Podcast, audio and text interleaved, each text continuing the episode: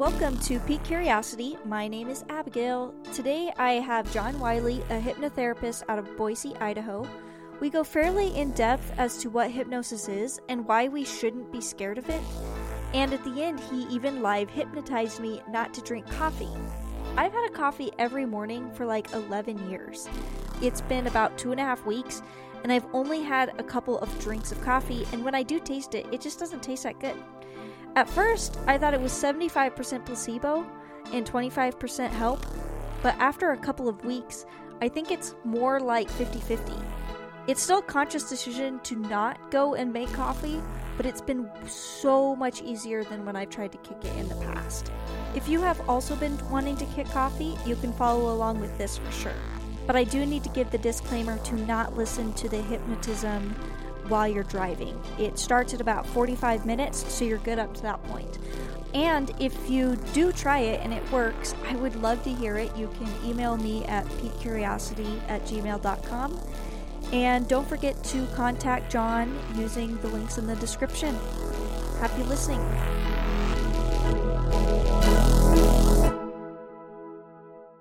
Hey, good afternoon.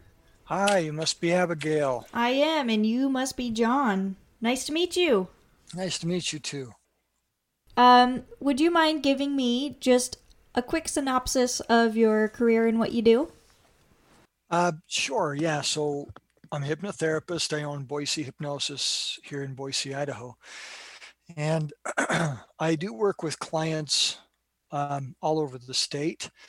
And basically, as a hypnotherapist, what I help people do is make positive changes in their lives.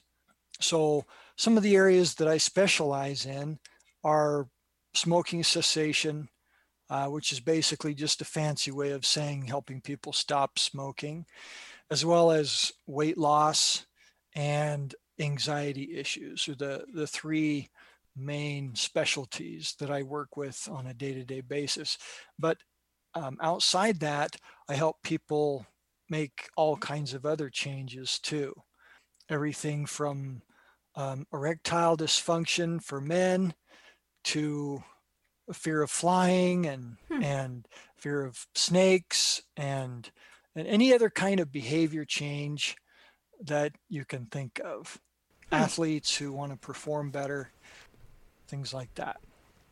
Okay, well, this is just fascinating, and my volume is so loud. Hang on. Ah. I am always so scared that my technology is not going to work.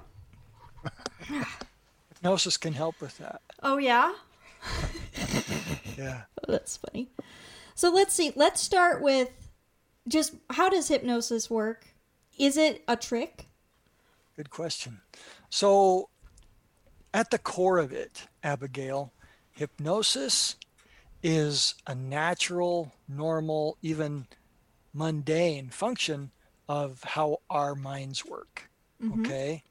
And informal hypnosis is just systematically using the natural, tweaking it, manipulating the natural way that human beings perceive their reality. You can take, for example, you can have a dozen different people witness the same car accident mm-hmm. or any event, really, but we're going to use a car accident as an example. And every single one of those people, even though they saw objectively the same thing, what they remember, how they perceived it, um, is all going to be different based on the different experiences that they've had, based on the different beliefs and attitudes they have, and also even all the way down to the mood that they happen to be in, the emotional state that they happen to be in in that particular moment. Okay.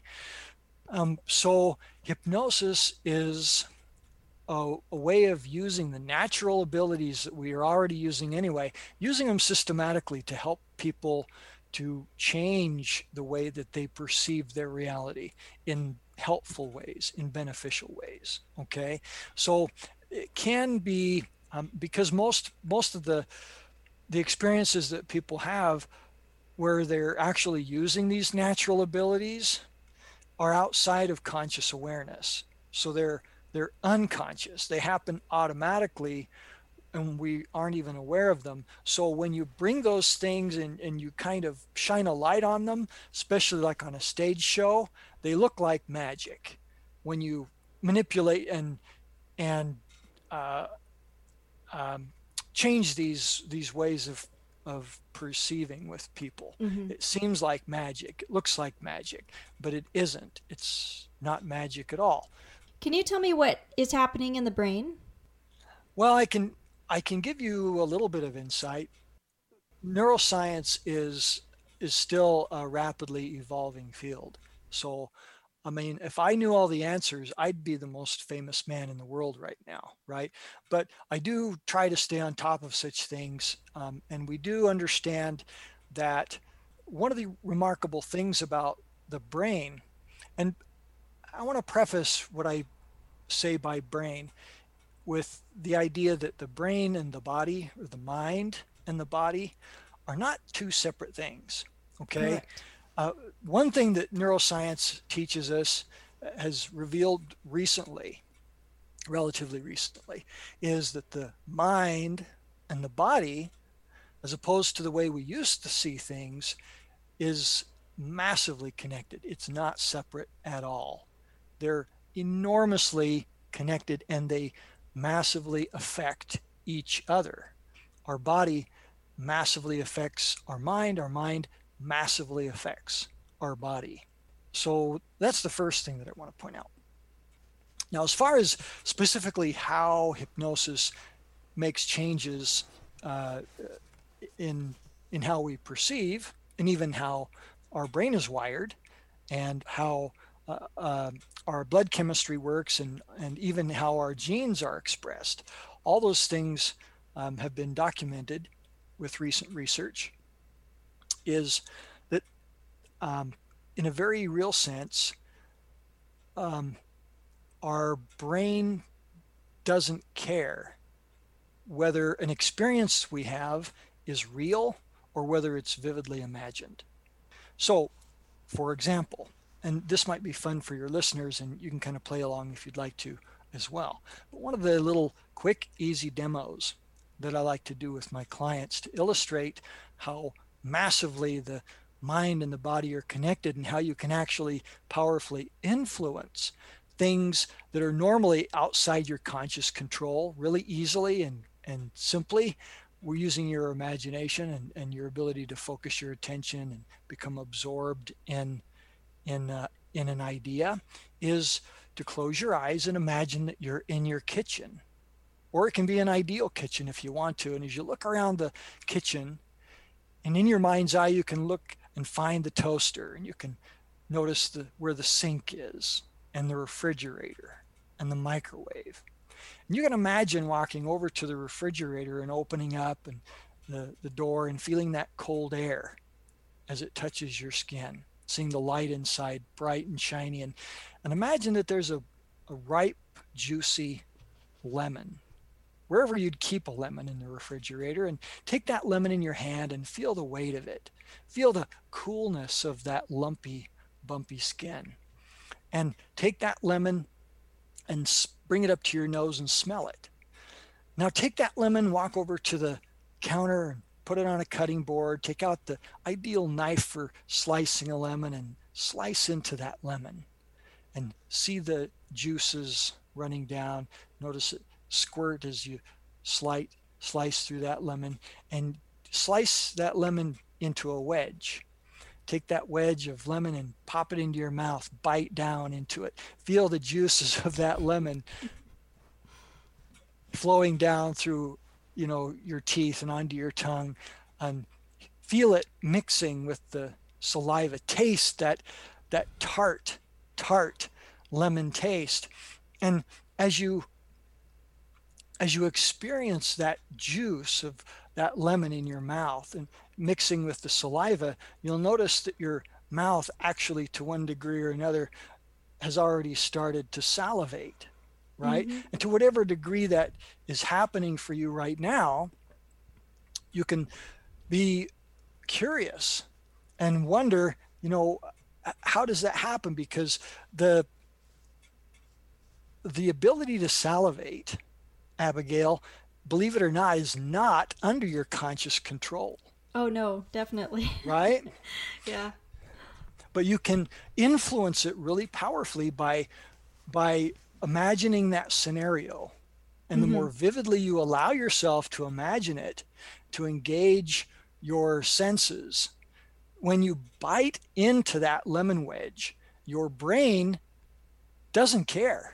It doesn't differentiate between what's real and what's imagined to the extent that you actually have a physiological response in your body to what you're imagining. No, it doesn't have to be a lemon. It can be, you know, if you don't like lemons and you don't want to use that example, take a moment and imagine um, walking into a kitchen that uh, where somebody's been baking and they've been baking your favorite chocolate chip cookies mm-hmm. and you mm-hmm. can you can smell them and you open up the the oven door and you reach in there carefully with some um, uh, you know those hot pot holder things and you grab a, a cookie mm-hmm. and you you know um, you taste that cookie deliciousness and the same thing will happen but it's amazing because that response that people naturally have, that mouth watering, it goes so much deeper than that. Using those same natural abilities that we have to use our imagination, become absorbed in that experience, it goes and uh, it, it'll affect our blood chemistry, it'll affect our immune system, it affects how our brain is wired, those neuronal connections in our brain, and it goes all the way down to at least as far science tells us, at least as far as our genes, how our genes hmm. are expressed, a field of study known as epigenetics. So it goes really, really deep. You can actually wow. change your gene expression by using these tools. Okay. That's how, that's what we know so far to this point, how hypnosis affects our brain. Hmm. Okay. Does, does mm-hmm. that make sense? Yeah. That is so cool.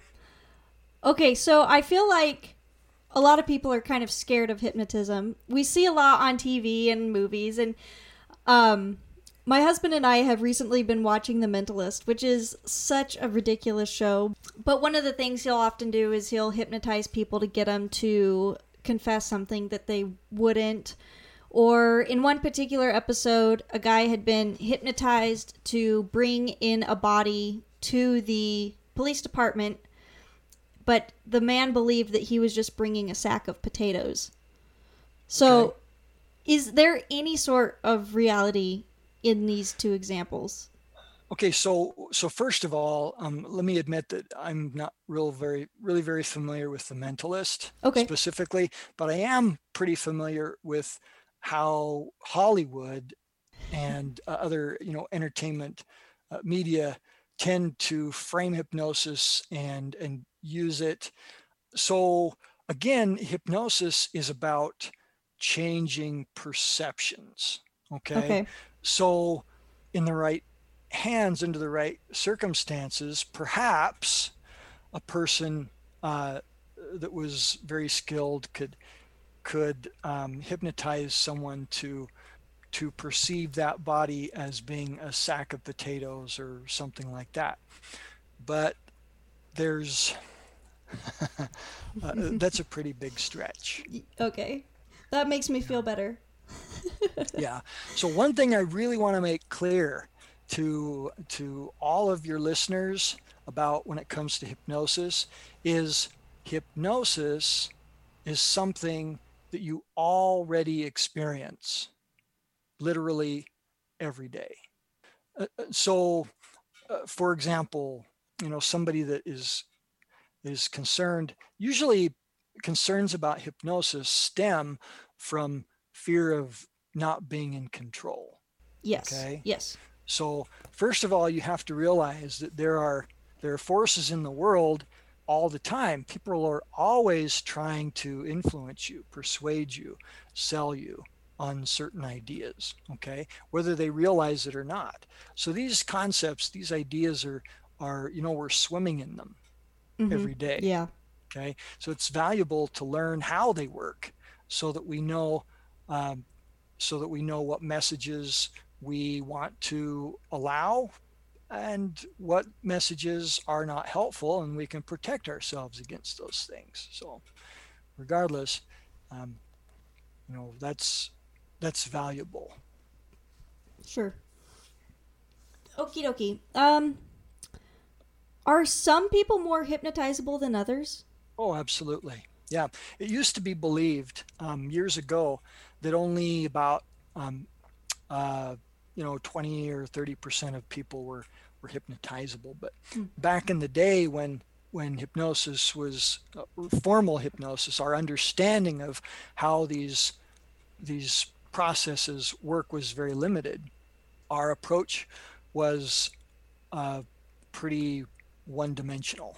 So it used to be that when you went to a hypnotist, the, the hypnotist um, was trained and almost universally they would use a very authoritarian approach. Okay, you will now close your eyes, relax your body, go deeply into a trance. Hmm. Um, well, that only works with a certain percentage of people because most people uh, don't like being told what to do, right? Yeah. Now, uh, certain certain segment of the population are going to be fine with that, but a lot of people are not going to be.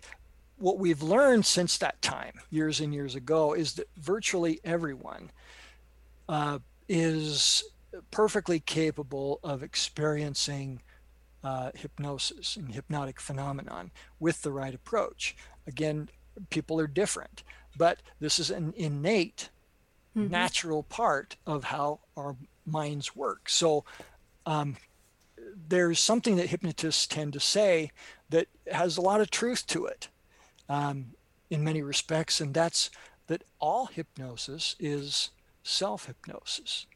Okay, so when I work with a client to help them make a change, we're working as a team. Mm-hmm. We're collaborating, right?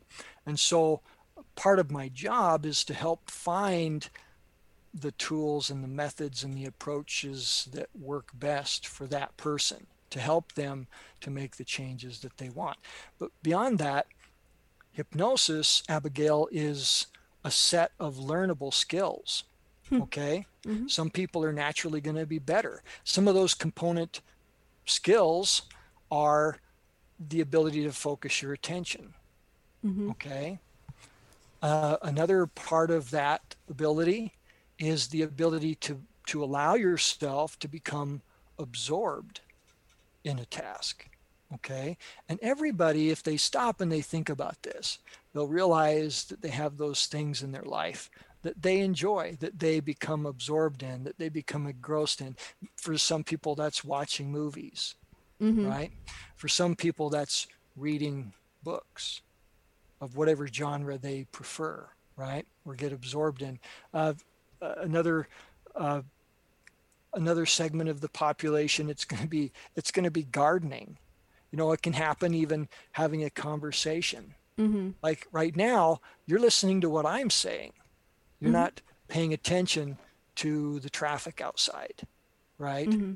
Or the the sounds of well, now you are, right? Because I've directed your attention, your awareness there. But before you were listening to me. You were making meaning in your imagination of what I was telling you, mm-hmm. what I was saying, right? Mm-hmm. And so the skills that are involved in hypnosis are things that everybody's going to be um, have a certain amount of skill at, but everybody can improve at. Everybody will get better with practice. Hmm. Okay. So, what got you interested in this?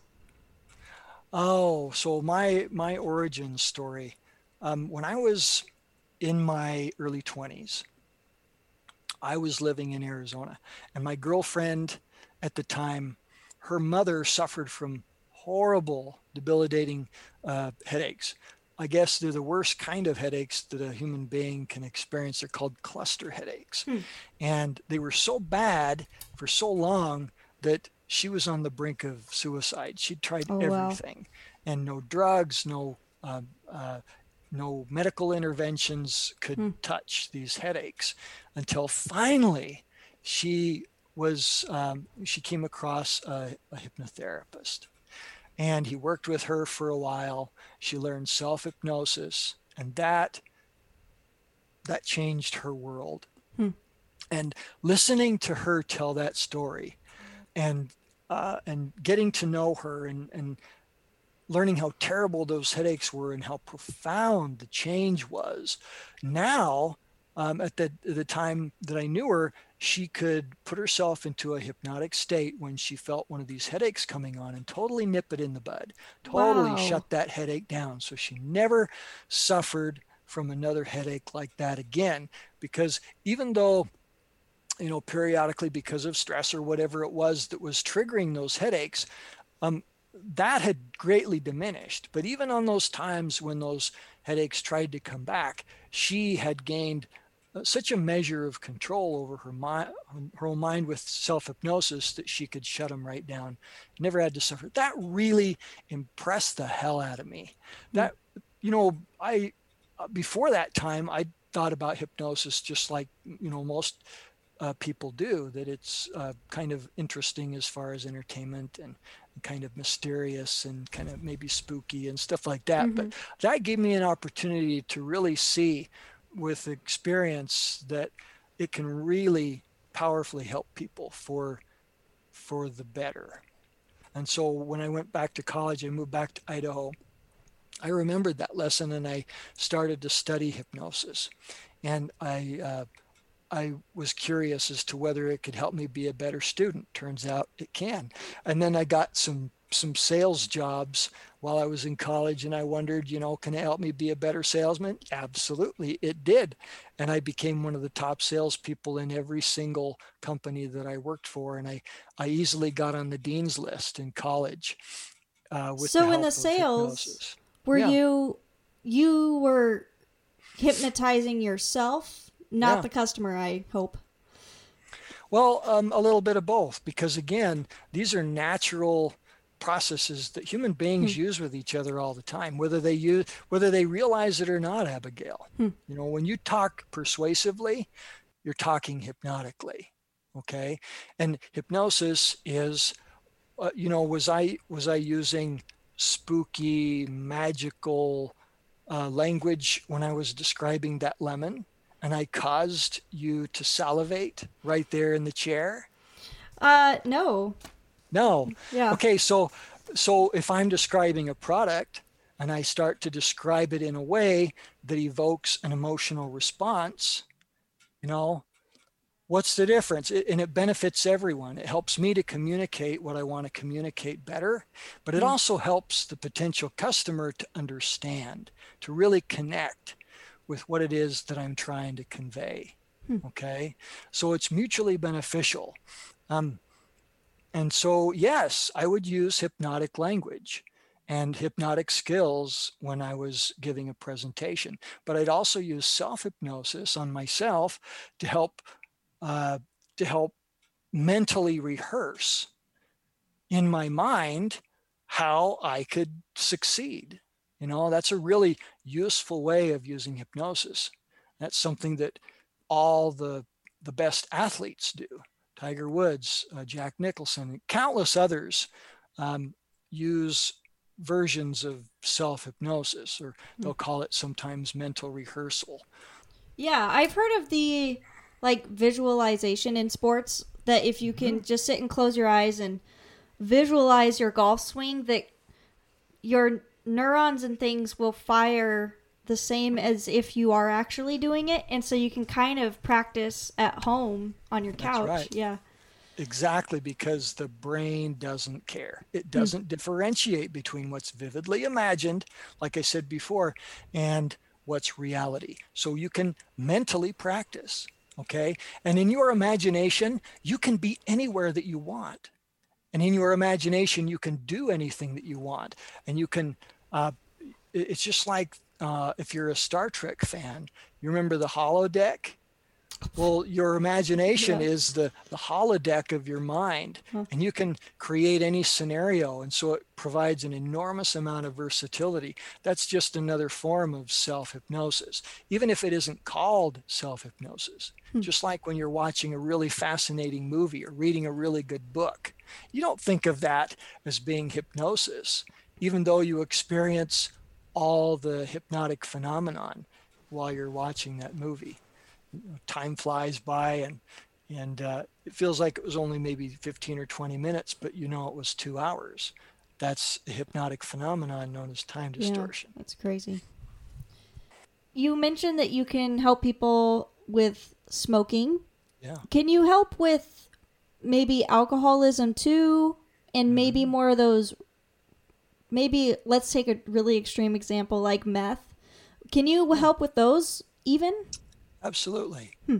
yeah so let me preface this with the way that i work as as a hypnosis professional um, it's very important that in a situation like that that the client is committed to the process that this is a change that they genuinely want okay and that's really important but with hypnosis you can help with and i've worked personally with with clients to help them um, overcome meth uh, alcohol quite frequently Hmm.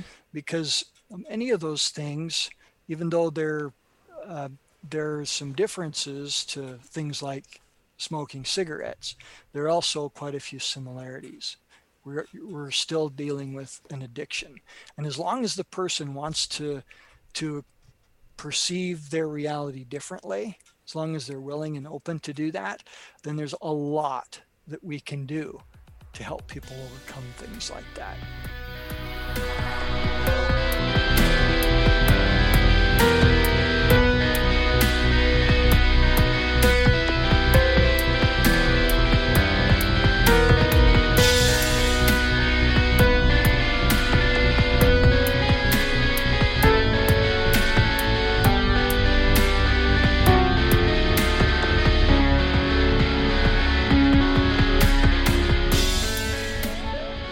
So I um, had been thinking for the last couple weeks, what on earth do I want to get hypnotized? And it just hit me. I want to not be addicted to caffeine. Hmm. So maybe you can try that one on me. That's a little bit of a tough one. um, it doesn't have to be Okay. Yeah. So, uh, I mean, in a situation like that, the primary thing that I would want to find out from you or anyone else asking me to help them with that is is this change something that you want?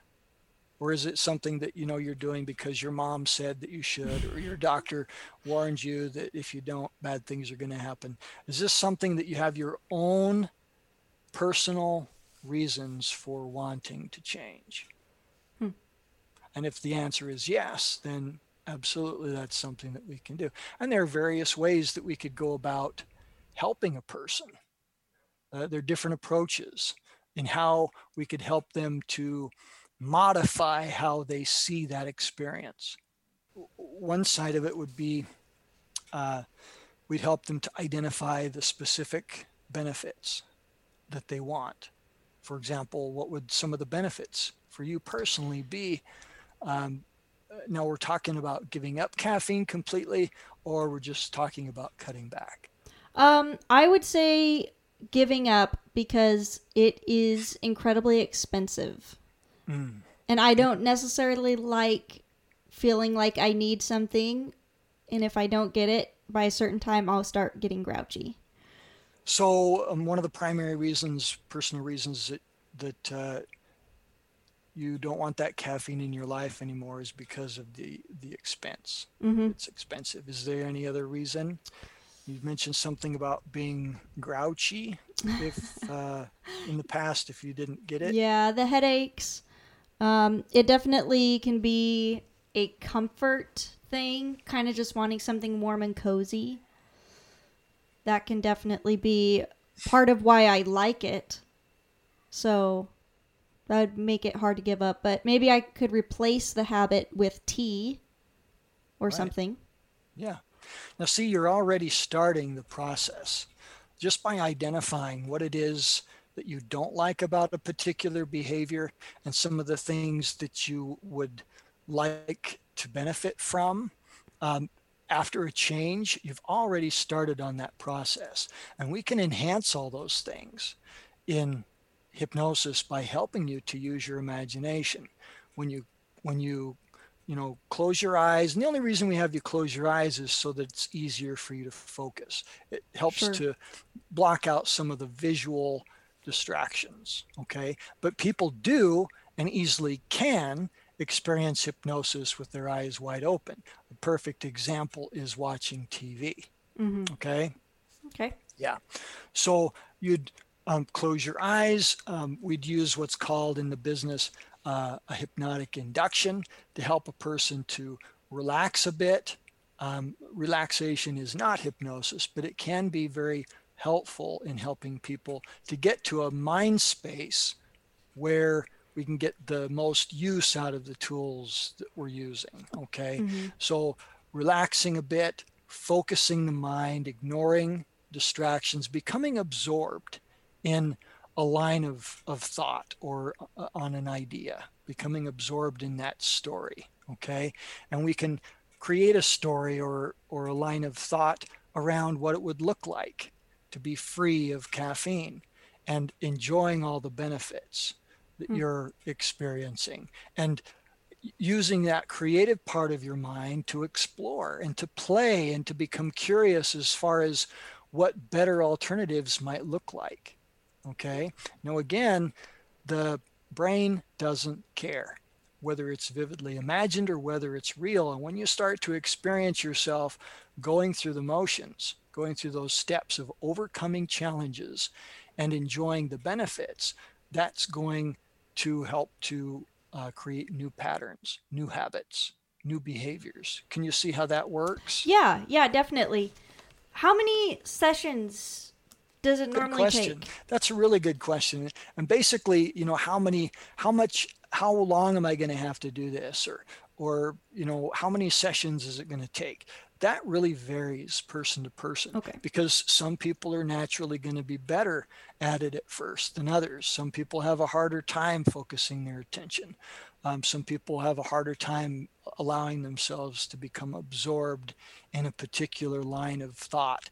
Um, and so it really depends. Most people who come to see me will start to notice positive changes, start to feel better after their very first hmm. session. Okay, so hypnosis is considered a brief therapy. So instead of months or years of working with a therapist, someone can come to me and get even better results in a matter of days or weeks. Wow. So, a couple weeks ago, when I was just thinking about what on earth, what what do I want to know about hypnotism, I searched in Spotify for some podcasts that I could listen to during work to just kind of get an idea of how it works. And I stumbled across one where he just had recorded hypnotic sessions with clients and so I thought I better not listen to this while I'm at work just in case. So I saved it for the ride home. I was not driving. But I was really uncomfortable because my coworker is very uncomfortable with hypnotism. So we're we're we are religious, we are Christians, and so I had just kind of mentioned to him, "Oh, what do you think about it?" And he just, "You should never not be in control of your brain." He totally said what you said most people are afraid of. Anyway, so I was a little embarrassed to be listening to my headphones and be trying to get hypnotized right next to him. So it didn't work because I was very nervous. anyway, but I noticed a couple things that it would sounded like the most boring thing in the world for you to have to sit there for 30 40 minutes and talk really slow and monotone and long run on sentences. So, like, just as a hypnotherapist, what is it like? okay, so that's, I, I'm glad you brought that up because let me point out a couple things. First of all, I hope now, Abigail, you understand that um, that hypnosis is not scary. In fact, you're experiencing if your if your if your minister, your pastor is any good at all, he's going to be using these these techniques whether he realizes it or not okay but the way that he talks the the imagery that he uses okay sure. his ability to capture your attention and help you to become absorbed in that experience if he's any good at all he's going to be fairly good at these skills. Okay. And let's be real. Some hypnotists and hypnotherapists are better than others. Sure. Isn't that true for everything? Yeah. So, I mean, if that works for that particular client, that slow, monotone kind of a cadence and voice, then um, more power to him. But usually, what I find is, especially in the beginning, it's helpful to just uh, use a just you know just a normal speaking voice because a person become a, can become absorbed pretty much as easily with a fast voice as they can a slow voice. I think the content is probably more important than the the, the monotone. And again, those are kind of old, uh, antiquated ideas about how hypnosis should be done. A good hypnotist, good hypnotherapist is going to be flexible and versatile and do things that work uh, best for that particular client. Yeah. It seems like it would be pretty exhausting, that it would take a lot of mental focus from you. Well, I mean, it's like anything else. Um, it, it, it does take focus. It does take a lot of creativity. And You have to be in rapport and sync with the person that you're working with because you're working as a team right? Mm-hmm. This is mm-hmm. a collaborative effort. They're doing their part, you're doing your part, and you both do your parts so that the client can get the results that they want. And as you practice, as you get better, you become more experienced and you gain um, more skill and it becomes easier. To the, at this point, I've been doing it long enough to where um, it's uh, it's much easier than it was in the early days. Yeah, that reminds me of one of my other questions, which was what have been the biggest changes over the course of your career that you've seen in this field? Um, the biggest changes in the field itself or in, in what I do personally? Either. Both sound interesting. Well, I mean, from from me personally, when I first started doing hypnosis years ago, I, um, I used a very directive approach um, a very authoritarian approach. And mm-hmm. I'd have mm-hmm. people sit in a straight back chair, sit upright, and um, I was very uh, very direct and directive authoritarian in my approach and that oftentimes got really good results um, but i've learned over time that uh, you know, clients really, really like my big, comfortable recliner chair that I use now. you know, it, it helps them to relax, especially with the specialties that I've decided to, to move into. And that's like anxiety issues I work with a lot. And there are different kinds of uh, anxiety issues, everything from generalized anxiety, panic attacks, social anxieties, PTSD, and things of that nature. Um, and I found that, that in particular, working with those kinds of things, um, emphasizing a bit more relaxation, helping them to create, learning to relax is enormously beneficial. And combining that with hypnosis um, really helps them to see changes. So that's a big change that I've made in my approach.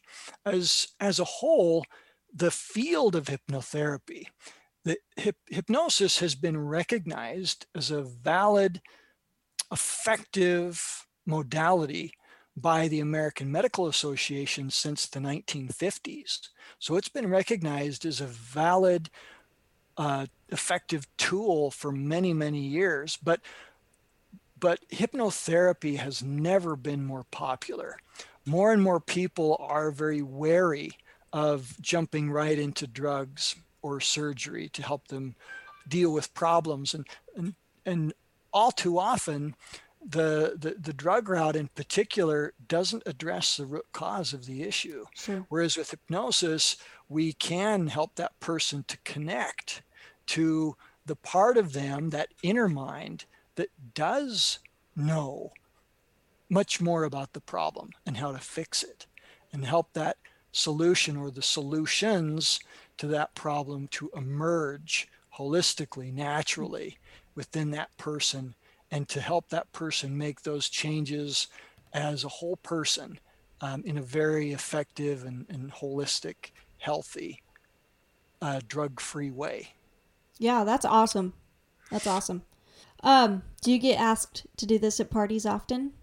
You know, I don't go to very many parties, oh. especially 2020. sure. You know, with with uh, the whole COVID thing, um, but every once in a while, yeah, I'll have I'll have people say, "Ooh, can you hypnotize me?" Uh, yeah, and I mean, there's that's a whole different domain of hypnosis. That's a thing called impromptu or street hypnosis. And while you can do some really cool kind of quasi therapeutic things, I'm not really an entertainer. I'm here to help people in more of a, a therapeutic role. And, you know, I can do some really fun things with people um, if that's what they want to do, but I'm not really, I'm not really a stage hypnotist. Sure. So, could someone who knew these techniques and they maybe had a little bit of a psychopath streak in them, could someone use it for selfish benefit and take oh, advantage absolutely. of people? It happens. Okay, so you take, for example, uh, an abusive relationship. Okay, not to be sexist and to say that it's always the man, but you know, um, more often than not, uh, the, it's the husband that's that's the, the domineering one. And you've heard of, of things like gaslighting and oh yeah, know, abusive, uh, being abusive verbally and things like that. A lot of times, you know, they'll you'll find if if you break down how they talk and and what they do, um, a lot of those are are the same kinds of tools that we use when we're helping people bear in mind, hypnosis is a set of tools. Okay. And like any tools, like a hammer, like a screwdriver, like any other tool out there, it can be used for good or ill. That's just the way it is. So it's useful to understand the tool, to have a basic working understanding of what the tool is, how it works, so that you can recognize when it's being used inappropriately, when it's being used to hurt someone. Okay, and um, and choose to use it to make the world a better place. That's what I've done. That's what I've dedicated my life to doing is helping people using these same tools to to to overcome problems and to fix things and to feel better and to operate uh, better in the world. Does that make sense? Yes, yes, it does. It was. Can you like? Can you help people retrieve false mem or retrieve lost memories, maybe from their childhood or something? Or can you even like give somebody a false memory when they're in a hypnotic I'm, state? I'm really glad that you brought that up. Yeah, let's talk about that a little bit because, you know, it's important to talk about ways that um, hypnosis, uh, and again, I say hypnosis in air quotes because there's there's all kinds of things that happen you know persuasive language influential communication in our lives that we never think about as being hypnosis but they're all related they're they all all are hypnosis in a very real manner of speaking. Okay. So, how can hypnosis cause problems? How can it hurt people? Well, one thing, one of those advances that modern science has made recently, specifically in, in brain science, neuroscience, is the fact that when we retrieve a memory, our memories don't work like a video recorder. They just don't every time we retrieve a memory and re experience it, we change it a little bit or a lot. So over time, as we we remember those things, that memory is going to evolve. It's going to change. But with hypnosis, you can help a person to, we call it revivify or re experience in a very visceral way involving all their senses as if they're there in that situation. Memories from the past. Now it's going to be that, you know, it's going to be the current version of that memory. And yes, in hypnosis, um, you can help to alter those memories. And you can even very easily create false memories with hypnosis. Okay, and that's something that people need to be aware of.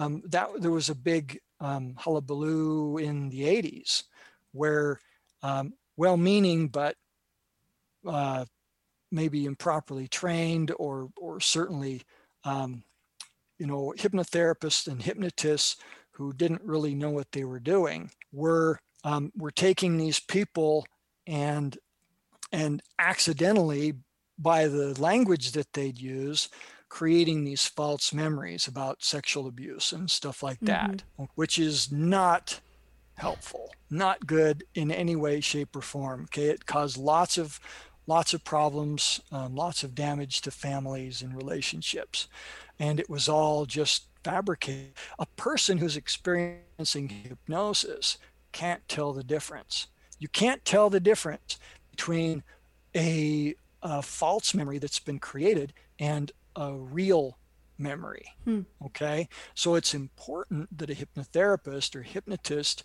know how to uncover past experiences without coloring them with with his or her own language, the implications and stuff. You know, and, and I don't want to get I don't want to get into that too much in depth, but yeah, that's that's one thing that uh, that you can do that a, a, a client needs to be aware of. If they're going to do exploratory work in the past, you want to make sure that your hypnotherapist is skilled in knowing how to use clean language and not not uh, create things that aren't there, but know how to just simply uncover what actually happens to be there. Yeah, that's good to know. So, in my email, I had mentioned maybe you could try to hypnotize me live. Is it the? Th- can you do it virtually? Sure. sure. Yeah, I work online all the time. In fact, um, the the little demo that we did earlier was was a, a good little example. Yeah. Now, my question to you would be: Is that something that you want to do? I am super interested in it. Yes. Okay. So, just for a quick note, um, if anyone listening is driving, will there be any troubles? You should absolutely not listen to any kind of a hypnosis recording when you are driving or operating machinery. Um, you want to make sure that that uh, if you're doing something that requires your conscious focus and attention, that you do that and pick a time when you don't necessarily need that uh, to listen to any hypnotic recording or hypnotic language. Okay. What kind of uh, experience would you like to have? Would you like to maybe do something along the theme of of uh, not wanting caffeine anymore? I think that would be awesome. That would be awesome. I'm ready. I've sat back. I'm relaxed. Good. So the first thing that I'd like to do is just quickly mention that I want to make sure you understand the idea of the, the concept of choice. Okay.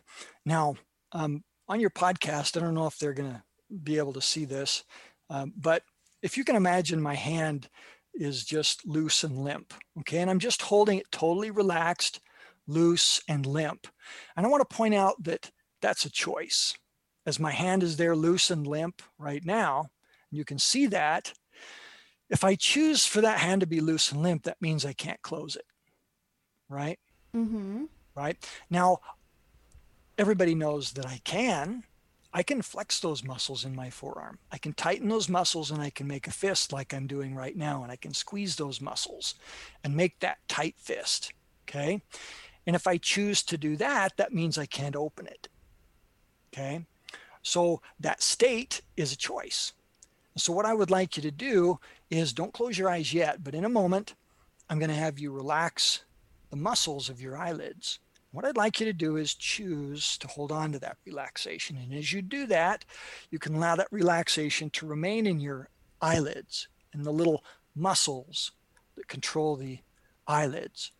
And when you're doing that uh, properly, you can test them and you can lift your eyebrows, but your eyelids will stay closed.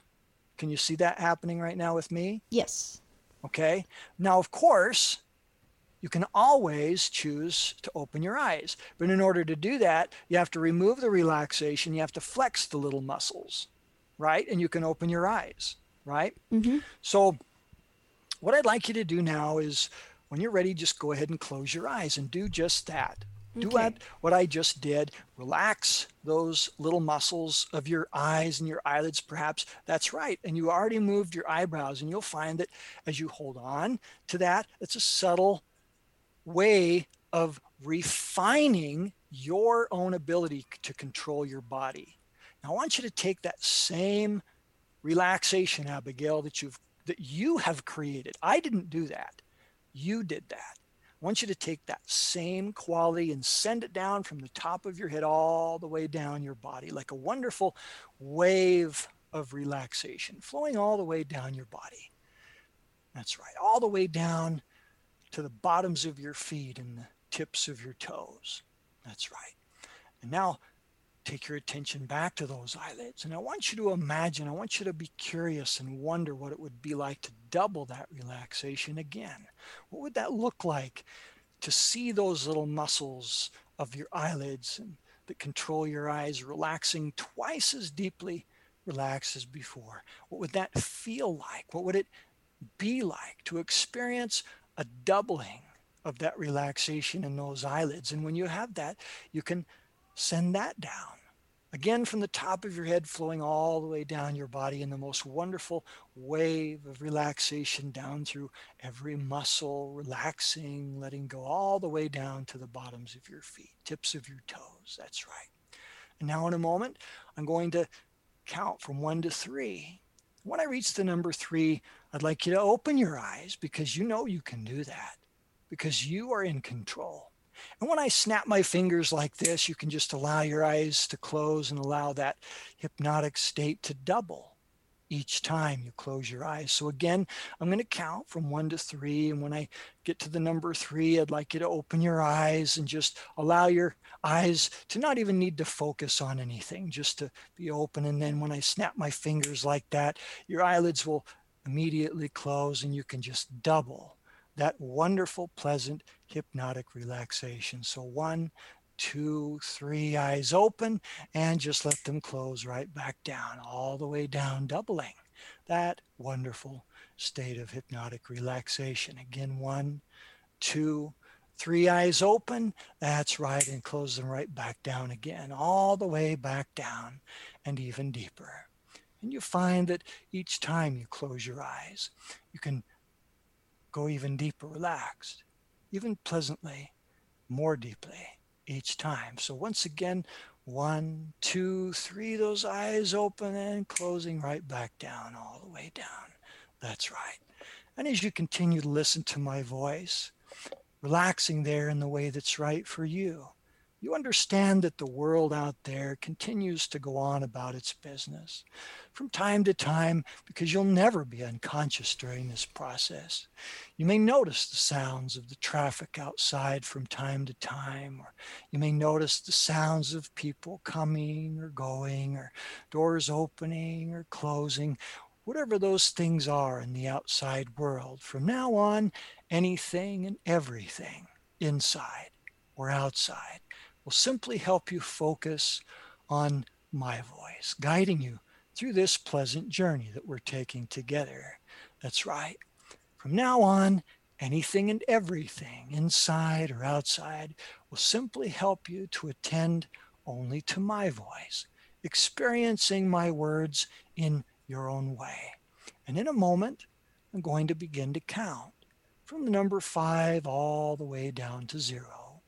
And you will find that just as the body continues to relax deeper and deeper, with each number that I count, the mind too can relax, the mind becoming more calm, more clear, more quiet and still with every number that I count, so that after just a few numbers, the mind can become so much more calm and clear, quiet and still, that it becomes even easier to enjoy this experience, to experience my words in your own way. So let's begin now with the number five drifting deeper and deeper down in your own way, and four deeper and deeper still. As the mind relaxes, so too the body relaxes. That's right. And three, much deeper now, just letting go as you drift down and down and down to two, much deeper now, as the mind becomes so much more calm and clear and quiet and still. And one, almost there now. That's right. And zero. And just let yourself drift all the way down to the most beautiful, peaceful place. Your imagination, Abigail, your mind is such a powerful tool. And just like that holodeck on, on Star Wars or Star Trek, you can imagine whatever you want. You can be wherever you want to be. So now imagine the most wonderful, beautiful, safe, peaceful place. Perhaps a place that you've experienced in the past, or perhaps a creation of your imagination, or even a combination of those things. And just be there now. In your mind's eye, you can see the beautiful things to see. You can notice the colors, the shapes. You can hear the peaceful sounds, the sounds that belong there in your peaceful place. You can feel the pleasant sensations, perhaps the warm sun on your skin or a cool breeze as it blows by. And you experience feelings that are so deeply calm, so profoundly peaceful and serene. It is as though you are becoming part of the tranquility that you experience there in your peaceful place. And as you enjoy your peaceful place more and more deeply, you can begin to imagine what it would be like to enjoy your life being free of caffeine in the way that you want it to be. That's right. You can allow that creative part of your mind to show you better ways to receive that comfort, to get the benefits that you want. That's right. And as that creative inner part of yourself explores and plays new ways. That's right. You can imagine what it would be like to forget. We all forget sometimes. Forgetting is so easy to do. Sometimes people forget where they put their keys or they forget where they put their glasses or they forget a person's name that they just met. It happens to all of us. It's so easy to do. It's so easy to forget. And you can now forget to use caffeine. You can simply forget as you focus on something better. Perhaps a nice cup of tea or even a refreshing glass of water whatever is better, whatever is right for you. And you can imagine what it would be like to do that now. Creating a new habit and how good it would feel. That's right. And to enjoy all the benefits of leaving that old unhelpful behavior behind. It just drifts away, and the harder you try to remember that old habit, the further away it goes. until all that you experience in your mind is that new way, that better way, the way that's ultimately best for you. That's right. And every time you notice the color red, red, red, red, inside or outside, every time you notice the color red, you remember that new behavior, the healthier one, the better one. And it grows stronger and stronger every time you see the color red. All these positive suggestions and ideas are reinforced. And in a moment, I'll begin to count from one to five. When I reach the number five, your eyes will open.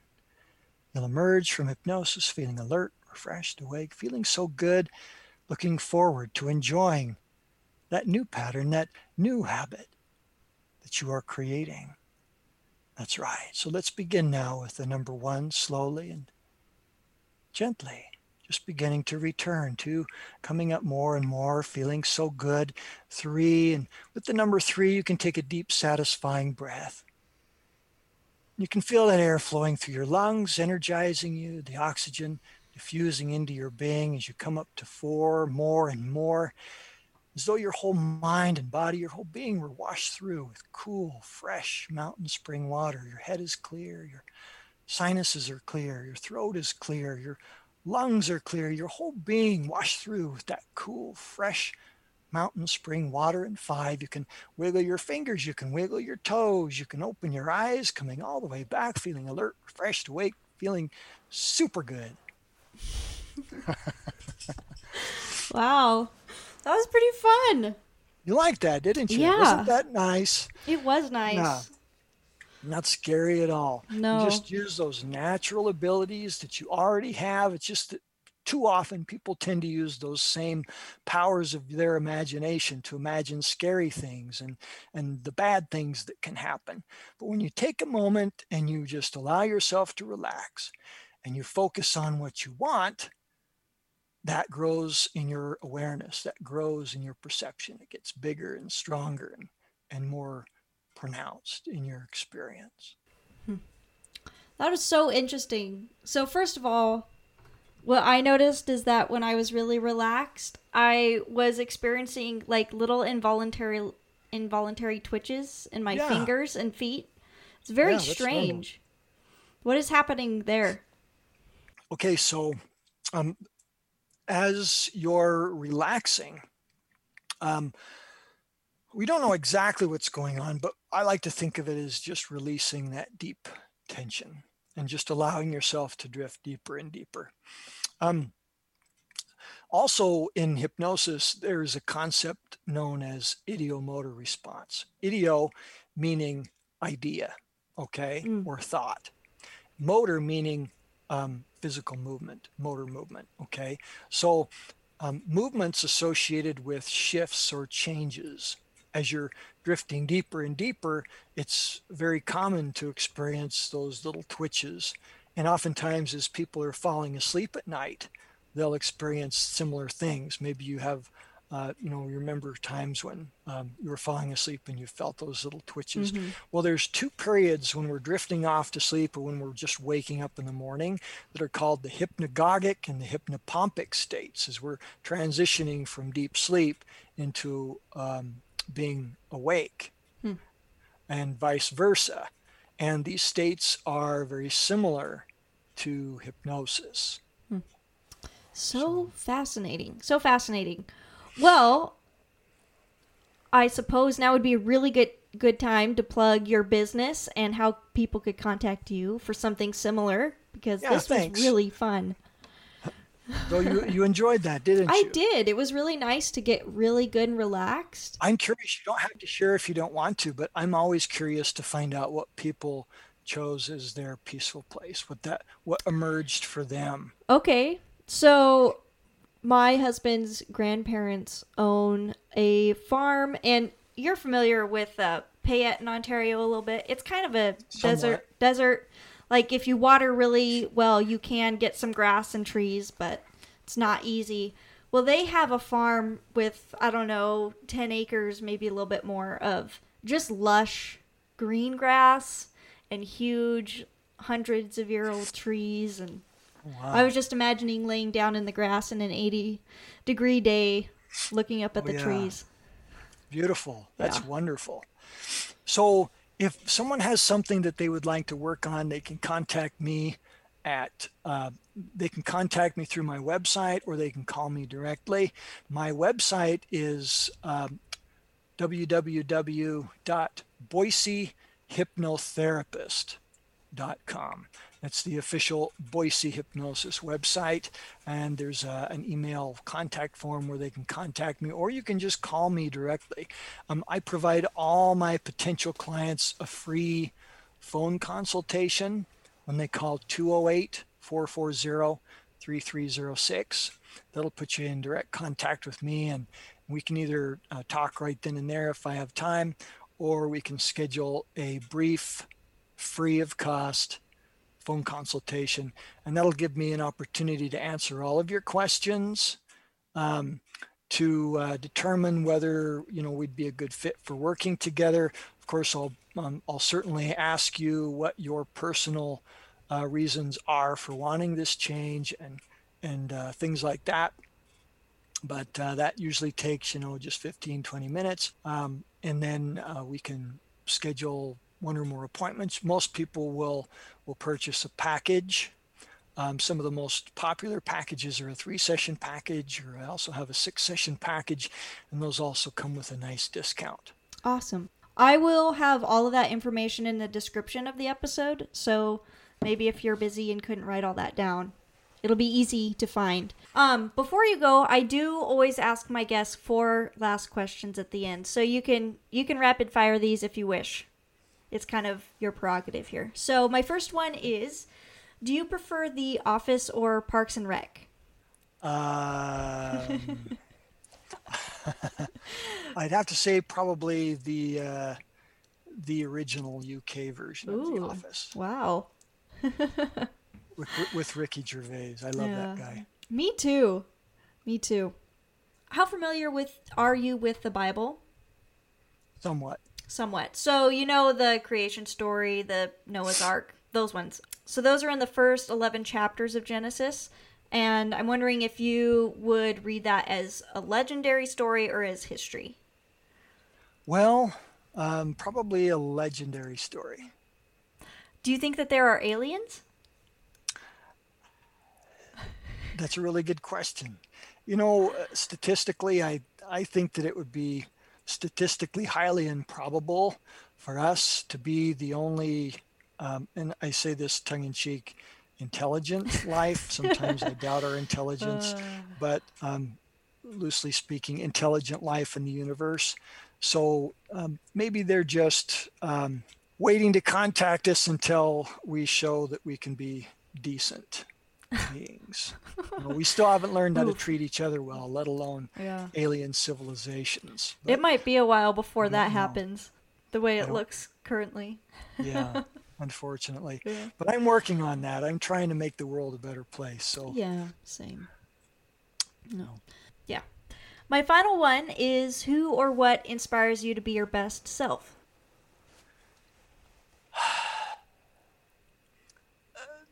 That's a good question. Um, so, you know, I don't know. I've always had an inner drive, as I think, I think anybody does, um, to to express themselves in a way that um, that is meaningful to them. You know, I've always had a desire to be the best that I can be um, and to help people. So, I mean, part of that comes from from how I see, um, I guess you could say in spiritual terms, that uh, that part of me that is most like um, what you'd term God. Mm-hmm. You know, that highest version of myself uh, that is uh, an inspiration for me, encourages me to keep going, to keep trying, keep striving to improve what I do and to help people. I hope that answers your question. Oh, it does for sure.